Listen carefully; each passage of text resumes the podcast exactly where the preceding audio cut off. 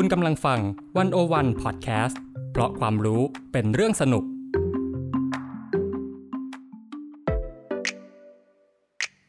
One-O-One In Focus เจาะไฮไลท์เด่น เศรษฐกิจสังคมการเมืองทั้งไทยและเทศ โดยกองบรรณาธิการ The One-O-One dot worldสวัสดีค่ะ One-O-One In Focus สัปดาห์นี้นะคะ ท่านผู้ฟังอยู่กับเตย วัจนาวรยังกูล บรรณาธิการดีวันวันดอทเวค่ะ และอ้ายภาวันธนาเลิศสมบูรณ์จากกองบรรณาธิการดีวันโอวันดอทเวค่ะ ค่ะ ท่านผู้ฟังคะจากการประกาศที่จะปรับเพิ่มค่าโดยสารรถไฟฟ้าสายสีเขียวนะคะ ซึ่งตามประกาศของกทมเนี่ยก็บอกว่าจะขึ้นไปถึง 104 บาทตลอดสายนะคะ ที่ประกาศออกมาเมื่อเดือนมกราคมนะคะ ก็ได้สร้างความตนกตกใจ แล้วก็เสียงวิพากษ์วิจารณ์จากประชาชนนะคะ ซึ่งทางกทมเนี่ยก็ได้ส่งหนังสือชี้แจงถึงสาเหตุการปรับขึ้นราคาครั้งนี้นะคะ บอกว่าที่ผ่านมาเนี่ยการจับจัดเก็บค่าโดยสารเนี่ยไม่ได้เป็นไปตามรูปแบบ ก็เพื่อจะช่วยลดภาระของประชาชนนะคะ แต่ว่าพอกทมต้องแบกรับภาระขาดทุนจำนวนมหาศาล ในการเดินรถสายสีเขียวส่วนต่อขยายเนี่ยประกอบกับการที่ตอนนี้นะคะ มีการเปิดให้บริการเดินรถทำได้เต็มทั้งระบบแล้ว กทมก็เลยจำเป็นต้องเรียกเก็บค่าโดยสารเต็มรูปแบบ ซึ่งที่จริงนะคะ ราคาสูงสุดตลอดสายของสายสีเขียวเนี่ยควรจะอยู่ถึง 158 บาท แต่กทมเนี่ยได้ปรับให้อยู่ที่ 104 บาท เพื่อบรรเทาผลกระทบของประชาชนในช่วงโควิดนะคะ แต่หลังจากนั้นนะคะ แม้ว่ากทมเนี่ยจะยกธงขาวแล้วก็ประกาศเลื่อนการปรับขึ้นอัตราค่าโดยสารไปไม่มีกำหนดนะคะ แต่เรื่องค่าโดยสารรถไฟฟ้านะคะ ก็ยังเป็นที่น่าสนใจว่า ตกลงแล้วเนี่ยค่าโดยสารควรจะเป็นเท่าไหร่ แล้วทำไมผู้โดยสารถึงต้องจ่ายแพงนะคะวันวันอินโฟกัสสัปดาห์นี้ค่ะ ก็เลยจะมาชวนคุยกันเรื่องค่าโดยสารรถไฟฟ้า โดยมองผ่านบทความในวันวันสองชิ้นนะคะ ซึ่งจะมีเเรื่องรถไฟฟ้าหลากสี เมื่อสัญญาสัมปทานอาจศักดิ์สิทธิ์กว่าผลประโยชน์ของประชาชน โดยคุณกมลวันมาดายังนะคะ อีกเรื่องหนึ่งก็คือจาะปัญหาราคารถไฟฟ้า จำเป็นแค่ไหนที่ผู้โดยสารต้องจ่ายแพง โดยคุณปานิโพศรีวังชัยค่ะ ซึ่งอ้ายนะคะ จะเป็นคนมาเล่าให้ฟังค่ะ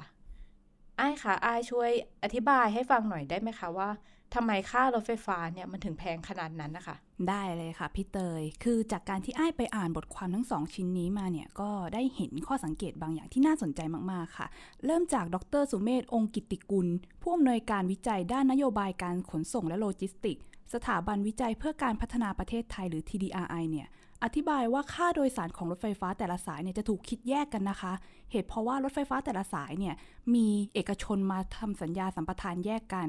ซึ่งแต่ละสัมปทานเนี่ยก็กำหนดเงื่อนไขการจัดเก็บค่าโดยสารที่แตกต่างกันออกไป จุดนี้เนี่ยเขาบอกว่าสร้างภาระให้ประชาชนมากเลยค่ะ เพราะว่าผู้โดยสารจำนวนมากเนี่ยมักเดินทางข้ามสายกันนะคะ การที่มีเอกชนมาทำสัญญาสัมปทาน แต่ละสายที่แตกต่างกันเหมือนมีเจ้าของคนละสายเนี่ยทำให้ผู้โดยสารต้องจ่ายค่าแรกเข้าใหม่ตลอด เมื่อเดินทางข้ามจากสายหนึ่งไปอีกสายหนึ่ง ทั้งๆทที่บางทีเนี่ยอาจจะได้จ่ายค่าแรกเข้าของสายแรกที่ได้นั่งผ่านไปแล้ว ดังนั้นอาจจะสรุปได้สั้นๆเลยค่ะว่า ใครที่ยิ่งต่อรถไฟฟ้าหลายสายเนี่ยก็ยิ่งต้องจ่ายแพงขึ้นเป็นทวีคูณเลย ส่วนอีกปัจจัยหนึ่งที่ทำให้เราจะต้องจ่ายค่าโดยสารรถไฟฟ้าที่แพงขนาดนี้ก็คือ อัตราค่าโดยสารต่อกิโลเมตร ที่ก็เรียกได้ว่าแพงเหมือนกัน เพราะว่าต้นทุนการดำเนินงานของรถไฟฟ้าของแต่ละสายมันก็ต่างกันถูกไหมคะ บ้านเราเนี่ยให้เอกชนมาร่วมลงทุนเยอะพอสมควรเลย โดยหวังจะให้เอกชนเนี่ยสามารถอยู่ได้ด้วยตัวเอง มันไม่เหมือนกับต่างประเทศที่รัฐอาจจะเข้าไปเป็นผู้อุดหนุนหลักด้านต้นทุน ดังนั้นเนี่ยค่ารถไฟฟ้ามันก็เลยถูกลงได้ แต่พอเขาหวังให้เอกชนเนี่ยต้องอยู่ได้ด้วยตัวเอง บางทีเอกชนบางแห่งก็อาจจะมีมูลค่าต้นทุนรถไฟฟ้าที่สูง อย่างเช่นสายหนึ่งอาจจะได้สัมปทาน 30 ปี แต่ว่าเขาต้องไปลงทุนทำระบบรางที่ใช้ได้เป็นร้อยกว่าปีแบบนี้ค่ะ เท่ากับว่าเอกชนก็ต้องไปนั่งคำนวณมูลค่าต้นทุนระบบรางอีก ว่าจะทำยังไงกันนะให้ได้กำไรและคุ้มค่าที่สุด ให้อยู่ภายในระยะเวลา 30 ปีด้วยทำยังไงที่กำไรที่เขาจะได้จากการเดินรถ 30 ปีนี้คุ้มค่ากับการลงทุนขนาดนั้น พอมีปัญหาเรื่องแบบนี้อัตราค่าโดยสารก็เลยสูงขึ้นตาม เพื่อให้ได้คุ้มทุนภายใต้สัญญาสัมปทานที่เขาได้กับรัฐค่ะ ค่ะเราก็จะเห็นนะคะว่าเออรถไฟฟ้าแต่ละสายเนี่ยมันจะมีค่าโดยสารเฉลี่ยต่างกันแล้ว คือนอกจากเรื่องสัมปทานมันมีปัจจัยอื่นอีกไหมคะสำหรับเรื่องนี้เนี่ยระยะทางก็มีผลนะคะพี่เตย หากดูค่าโดยสารรถไฟฟ้าแต่ละสายของกรุงเทพเนี่ยจะสังเกตได้ว่าถ้าสายไหนมีระยะทางเดินรถที่ยาว ค่าโดยสารเฉลี่ยจากต้นทางไปถึงปลายทางจะต่ำค่ะ แต่ถ้าสายไหนมีระยะทางเดินรถสั้น ราคาค่าโดยสารก็จะกลับกันก็คือจะสูงขึ้น ดรสุเมธเนี่ยยกตัวอย่างรถไฟฟ้าสายสีทองที่มีระยะทางการเดินรถเนี่ยสั้นมากถึงแค่ 2 กิโลเมตรเท่านั้น แต่ว่าเก็บค่าเดินทางตลอดสาย 15 บาท ถ้าเรานำตัวเลข 15 บาทมาเฉลี่ยเนี่ยจะเห็นได้ว่าค่าโดยสารตกอยู่ที่ 7.5 บาทต่อกิโลเมตร ซึ่งก็นับว่าสูงมากนะคะ เกือบ 10 บาทเลยทีเดียว เมื่อเทียบกับราคาเฉลี่ยต่อกิโลเมตรตลอดสายเนี่ย ทั่วไปเขามักจะไม่เกิน 2 บาทกัน นี่ก็เป็นประเด็นเรื่องปัญหาเรื่องความคุ้มทุนที่ได้กล่าวไปก่อนหน้านี้ด้วย แล้วก็พอพูดถึงเรื่องสัมปทานเนี่ยก็มีอีกข้อมูลหนึ่งจากตัวแทนของมูลนิธิผู้บริโภคอย่างสาลีอองสมหวัง ออกมาเปิดเผยข้อมูลที่น่าขบคิดอีกเรื่องหนึ่งค่ะ คือการที่ปลายปี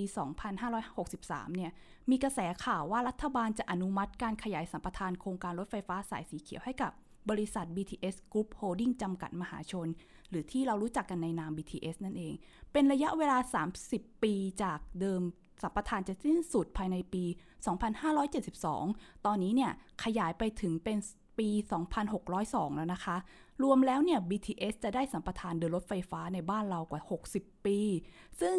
ด้วยระยะเวลาที่ยาวนานขนาดนี้เนี่ยทำให้คนหลายกลุ่มเนี่ยค่อนข้างจะเป็นกังวลค่ะว่าอาจจะไม่ใช่การตัดสินใจที่ดีหรือเปล่า หรือว่าเป็นธรรมขนาดนั้น เพราะโดยปกติแล้วเนี่ยโครงการที่ใหญ่และกินระยะเวลาสัมปทานที่ยาวนานแบบนี้เนี่ยจำเป็นจะต้องถูกตรวจสอบแล้วพอ มันเป็นประเด็นที่เกี่ยวข้องกับคุณภาพชีวิตของประชาชนในระยะยาวแล้วเนี่ยก็ต้องทำอย่างโปร่งใสด้วย แต่ว่าก็มีจุดที่น่าสนใจค่ะว่า คือเมื่อวันที่ 11 เมษายน 2562 เนี่ยคอสชกับมีการใช้คำสั่งมาตรา 44 ให้กทมเนี่ยตั้งคณะ กรรมการเจรจากับ BTS โดยไม่ต้องเป็นไปตามพรบการให้เอกชนร่วมลงทุนในกิจการของรัฐ พศ 2556 การที่มีคำสั่งเร่งรัดในการต่อสัญญาสัมปทาน โดยยกเว้นเป็นกรณีพิเศษ เช่นนี้เนี่ยก็ยิ่งทำให้เกิดความสงสัยในสังคมค่ะว่าการที่เขามี BTS มาผูกขาดแบบนี้มันจะส่งผลต่อค่าโดยสารไหม มันจะเป็นการผูกขาดเกินไปหรือเปล่า นี่ก็ยังเป็นคำถามที่สังคมยังคงต้องการคำตอบนะคะพี่เตย อืม น่าสนใจนะคะว่าทำไมถึงมีการใช้ กฎหมายพิเศษมาในการต่อสัมปทานนะคะ อย่างนี้ถ้าสัมปทานเนี่ยมันกลายเป็นเงื่อนไขหลักที่ทำให้ค่าโดยสารรถไฟฟ้าเนี่ยแพง แล้วมันจะมีทางแก้ไหมคะ เพื่อให้พวกเราเนี่ยได้ใช้รถไฟฟ้าในราคาที่ถูกลงอะคะ่ะอืมจริง ๆ นี่ก็เป็นโจทย์ไปถึงรัฐบาลแล้วก็หน่วยงานที่เกี่ยวข้องว่า เราจะบรรเทาผลกระทบของสัญญาสัมปทานที่ไปตกแก่ประชาชนยังไงได้บ้าง จะทำอะไรกับ สัญญาสัมปทานที่มีอยู่ได้บ้าง เพื่อลดภาระที่ประชาชนต้องแบกรับจากการเดินทางโดยรถไฟฟ้า หรือกระทั่งไม่ทำให้เอกชนที่ถือสัมปทานอยู่เนี่ยเข้าเนื้อจนเกินไป ดรสุเมธได้เสนอไว้ดังนี้ค่ะรัฐจะต้องเข้ามาทำหน้าที่ดำเนินการเรื่องผลประโยชน์ระหว่างผู้ประกอบการกับประชาชน โดยที่เข้าไปแก้สัญญาหรือชดเชยให้กับเอกชนในส่วนที่รัฐได้ผิดเงื่อนไขสัญญา และในการแก้สัญญาสัมปทานเนี่ย รัฐจะต้องนำสัญญาสัมปทานทุกฉบับของเอกชนทุกคนเนี่ย มากลางเพื่อพิจารณาอัตราค่าโดยสารร่วมกัน ขจัดเงื่อนไขการคิดอัตราค่าโดยสารที่ต่างกันแต่ละสายให้ได้ค่ะ เออไอแล้วเวลาเวลาเขาพูดกันว่าเอ้ยค่าโดยสารรถไฟฟ้ามันแพงเอาจริง ๆ แล้วเนี่ยมันมีการศึกษาไหมว่า ตัวเลขค่าโดยสารที่สมเหตุสมผลน่ะควรจะเป็นเท่าไหร่ แล้วจะมันจะทำให้ประชาชนเข้าถึงได้ โดยที่ทำให้ผู้ให้บริการเนี่ยไม่ขาดทุนด้วย อืมในจุดนี้เนี่ย คุณสาลีอองสมหวังเขามองว่าจริง ๆ บ้านเราเนี่ย รถไฟฟ้าราคา 25 บาทต่อเที่ยวเนี่ยเป็นไปได้นะคะพี่เตย เพราะว่าเขาลองดูตัวเลขจากกระทรวงคมนาคมเนี่ยถ้าคิดค่ารถไฟต่อเที่ยว 49.83 บาทหรือเกือบ 50 บาทเนี่ยจะทำให้กทมมีกำไร 382,000 ล้านบาทค่ะ แต่เมื่อใช้ข้อมูลของสภาองค์กรของผู้บริโภคเนี่ยมาลองจำลองตัวเลขลองหารครึ่งซิว่าจาก 50 บาท ให้เหลือเที่ยวละ 25 บาทเนี่ย โดยยึดค่าใช้จ่ายเท่ากับที่กระทรวงคมนาคมเขาเปิดเผยมาเลยว่าต้นทุนค่าใช้จ่ายอะไรเขามีเท่าไหร่กทมก็ยังคงได้กำไร 23,200 ล้านบาท ซึ่งก็ถือว่าเยอะพอสมควรนะคะ ดังนั้นเนี่ยตัวเลข 25 บาทเนี่ยจึงน่าจะเป็นไปได้แล้วก็ไม่ได้ทำให้กทมขาดทุนด้วย แต่ในอนาคตคุณสาลีก็บอกอีกค่ะว่า ควรคิดค่าโดยสารรถไฟฟ้าเนี่ยให้ต่ำลงอีกถือเป็น 10%ของค่าแรงขั้นต่ำของประชาชน ซึ่งถ้าเกิดนับว่าเป็น 10%ของค่าแรงขั้นต่ำเนี่ยตัวเลขน่าจะออกมาประมาณวันละ 33 บาท หรือตกเที่ยวละ 15-16 บาทเท่านั้น แต่เรื่องการลดราคาลดค่ารถไฟฟ้าเนี่ยคุณสาลีเขายังเสนอไว้อีกทางหนึ่งด้วยนะคะว่า อาจจะใช้ตั๋วร่วมหรือบัตรใบเดียวที่สามารถขึ้นรถไฟฟ้าได้ทุกสาย ซึ่งสิ่งนี้เนี่ยเป็นที่พูดกันมาอย่างยาวนานมาก แต่ว่ายังไม่มีการทำสำเร็จเป็นรูปธรรมสักที ทั้งที่มีโครงการศึกษาจะทำแผนกำกับระบบบริหารจัดการรางรถไฟแบบตั๋วร่วมเนี่ยมาตั้งแต่ปี 2538 แล้ว ระยะเวลาผ่านมา 26 ปี ระบบตั๋วร่วมมันก็ไม่เกิดขึ้นค่ะ เออแล้วการที่ไอ้เรื่องตั๋วร่วมที่มันยังไม่สำเร็จสักทีนี้มันจะกระทบเรื่องค่าโดยสารยังไงบ้างประเด็นของการพอมันไม่มีตั๋วร่วมเนี่ยนะคะ มันก็จะทำให้คนเดินทางเนี่ยต้องคิดค่าแรกเข้าใหม่ อย่างที่ดรสุเมธเคยพูดก่อนหน้านี้ มันทำให้การเดินทางรถไฟฟ้าเนี่ยมีราคาแพงเกิน ถ้าเกิดสมมุติเราสามารถตกลงเรื่องค่าแรกเข้าให้ชัดเจน อย่างเช่น ให้คิดค่าแรกเข้าแค่สายแรกที่ขึ้น เราก็จะไม่ต้องผักภาระไปที่ผู้บริโภคขนาดนั้น คุณสาลียังยกประเด็นงานวิจัยของ TTRI มาชี้อีกนะคะว่า นอกจากเรื่องค่าแรกเข้าแล้วเนี่ย เราอาจจะยังต้องจำเป็นต้องกำหนดราคาสูงสุดของแต่ละเส้นทางไว้ด้วย เช่น ราคาเส้นทางแล้วไม่เกิน 44 บาท เพราะว่าความจริงในตอนนี้เนี่ย ถ้าเรานั่งรถไฟฟ้าจากบางใหญ่มาสยาม เราจะเสียค่าโดยสารทั้งหมด 109 บาท ซึ่งมันเป็นราคาที่แพงมากๆเลยนะคะ แถมยังมีรถตู้โดยสารวิ่งในเส้นทางเดียวกันอีก มันจะทำให้คนเลือกใช้รถไฟฟ้าลดน้อยลงอีก ถ้าเกิดมันจะแพงขนาดนี้ค่ะ ออเวลาเราพูดเรื่องเออเอกชนที่มาให้บริการรถไฟฟ้าเนี่ยเออกลัวว่าเขาจะขาดทุน เรากำลังพูดถึงเรื่องเออรายได้จากตั๋วค่าโดยสารเนาะแต่จริงๆแล้วมันจะมีช่องทางรายได้ทางอื่นไหมที่เราไม่ต้องอาศัยรายได้จากค่าตั๋วโดยสารอย่างเดียว ต้นทุนการดำเนินงานรถไฟฟ้าเนี่ยมันมักจะถูกยกมาเป็นข้ออ้างของการปรับราคาค่าโดยสารขึ้นสูงค่ะ แต่จริง ๆ แล้วเนี่ยก็มีหลายข้อเสนอเลยทีเดียวที่บอกว่าเราสามารถหารายได้จากทางอื่น มาโปะต้นทุนรถไฟฟ้าได้นะ ไม่จำเป็นต้องเพิ่มค่าโดยสารอย่างเดียว ก็มีข้อเสนอหลายแบบค่ะ อย่างเช่น เราสามารถกำหนดให้เอกชนเนี่ยติดป้ายโฆษณา มีร้านค้าหรือพื้นที่เชิงพาณิชย์อื่น ๆ เป็นรายได้หลัก ในการชดเชยต้นทุนที่เกิดขึ้นไหม เราจะได้ไม่ต้องไปเพิ่มที่ราคาค่ารถไฟฟ้า แต่ทีนี้ประเทศไทยก็มีข้อกำหนดอยู่ว่า เราจะต้องเวนคืนที่ดินเพื่อดำเนินกิจการรถไฟฟ้าเท่านั้น ฉะนั้นเนี่ยการพัฒนาอสังหาริมทรัพย์อื่น ๆ หรือพัฒนาพื้นที่รอบ ๆ สถานีเนี่ยทางฝั่งเอกชนเจ้าของรถไฟฟ้าอาจจะทำไม่ได้ ฉะนั้นเนี่ยเขาก็เลยเสนอใหม่ค่ะว่า ให้มีการเก็บภาษีลาบลอย ซึ่งเป็นภาษีที่เก็บจากผู้ที่ได้รับผลประโยชน์จากการพัฒนาระบบรางรถไฟฟ้า หรือก็คือเก็บภาษีจากคนที่อยู่รอบๆรถไฟฟ้านั่นแหละค่ะ หรือว่าเป็นภาษีการโอน ซึ่งจะเก็บก็ต่อเมื่อคนที่อยู่รอบรถไฟฟ้าเนี่ยเกิดการโอนอสังหาริมทรัพย์ให้แก่กัน เพราะว่าอสังหาริมทรัพย์รอบๆรถไฟฟ้าอย่างที่ดินคอนโดอะไรต่างๆเนี่ยมันก็อาจจะมีมูลค่าสูงขึ้นเมื่อมีรถไฟฟ้ามาตัดผ่านถูกต้องไหมคะ ดังนั้นเนี่ยก็มีข้อมูลออกมาค่ะว่ากทมได้รับรายได้จากภาษีการโอนอะไรเหล่านี้ ไม่ต่ำกว่าปีละหมื่นกว่าล้านบาท ฉะนั้นเนี่ยถ้าเกิดเราสามารถเอาเงินตรงนี้ไปช่วยอุดหนุนเอกชน ก็น่าจะทำให้ราคาค่าโดยสารต่ำลงได้ แล้วก็อาจจะมีข้อเสนออีกแบบหนึ่งค่ะ ก็คือเราอาจจะกำหนดให้ใช้รถในเขตเมือง น้อยลงเพื่อที่ผลักดันให้คนส่วนหนึ่งเนี่ยหันไปใช้ระบบขนส่งมวลชนเพิ่มขึ้นด้วยค่ะ ฟังดูรวมๆ แล้วปัญหาหลักเนี่ยมันคือ เรื่องสัมปทาน เรื่องข้อกฎหมายต่างๆ แล้วก็การมีผู้ให้บริการหลายรายในรถไฟฟ้าแต่ละสายนะคะ แต่ถ้าเรามองว่ารถไฟฟ้าเนี่ยเป็นบริการสาธารณะ เราต้องกลับมาคิดหรือเปล่าว่าทำยังไงที่จะทำให้ทุกคนเนี่ยเข้าถึงรถไฟฟ้าได้ในฐานะขนส่งมวลชนของทุกคนนะคะอืมใช่ค่ะ ตรงนี้คุณสาลีอองสมหวังเขาก็พูดเลยนะคะว่า รัฐบาลต้องมองว่าการสร้างรถไฟฟ้าเนี่ยมันเป็นบริการขนส่งมวลชน ไม่ใช่บริการทางเลือกให้กับคนที่รวยหรือว่าคนที่ได้ประโยชน์จากการมีรถไฟฟ้าตัดผ่านเท่านั้น ตอนนี้เนี่ยการสร้างรถไฟฟ้ามันเหมือนเป็น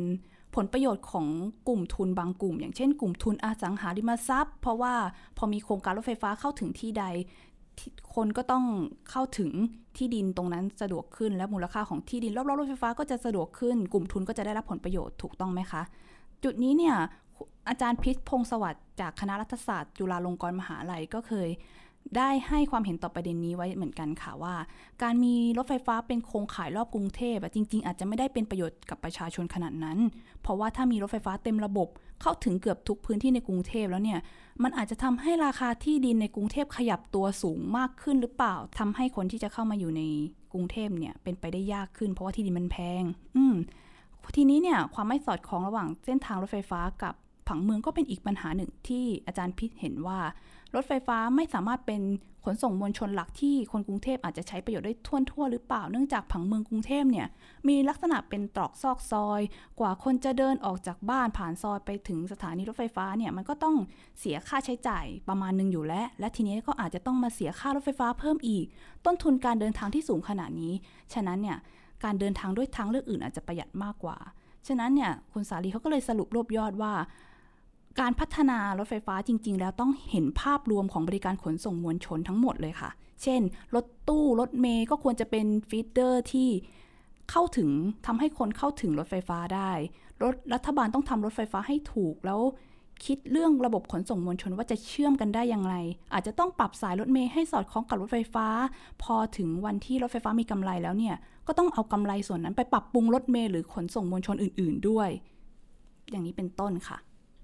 ค่ะสำหรับเรื่องการขึ้นค่าโดยสารรถไฟฟ้านะคะ แม้ว่าในปัจจุบันเนี้ยมันจะเลื่อนออกไปแล้ว แต่ยังไงเนี่ยเราก็ยังต้องจับตาแล้วก็กลับมาพูดเรื่องนี้อีกในวันหน้าใช่ไหมคะอ้ใช่ค่ะ ฝ่ายประชาชนอย่างเราๆเนี่ยก็ต้องทำหน้าที่ตับจับตาตรวจสอบการลงทุนที่เกี่ยวข้องโดยตรงกับสาธารณประโยชน์ด้วย โดยเฉพาะโครงการที่ใหญ่ขนาดสร้างรถไฟฟ้าเนี่ยจำเป็นต้องมีการตรวจสอบอย่างจริงจังเข้มข้นนะคะ คุณสาลีเนี่ยชี้ว่าปัญหาหลายอย่างตอนนี้เนี่ยสะท้อนให้เห็นว่า อำนาจฝ่ายนิติบัญญัติไม่สามารถตรวจสอบอำนาจฝ่ายบริหารได้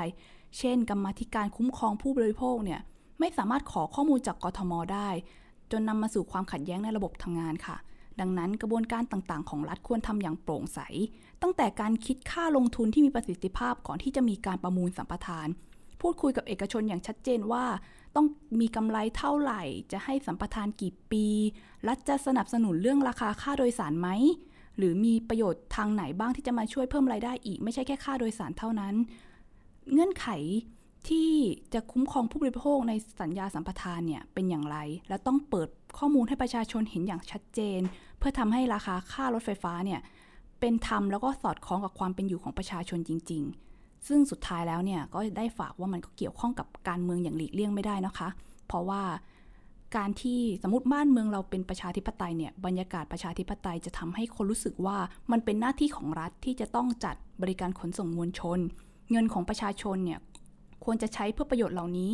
และจะทำให้คนเนี่ยกล้าตรวจสอบได้แน่นอนและเป็นรูปธรรมมากขึ้นค่ะ ค่ะสิ่งสำคัญก็คือเราต้องมีการตรวจสอบแล้วก็ติดตามเรื่องนี้นะคะ โดยเฉพาะเรื่องนี้เนี่ยที่เป็น เรื่องที่เกี่ยวข้องกับชีวิตประจำวัน โดยเฉพาะกับคนที่อยู่ในกรุงเทพที่ได้ใช้รถไฟฟ้า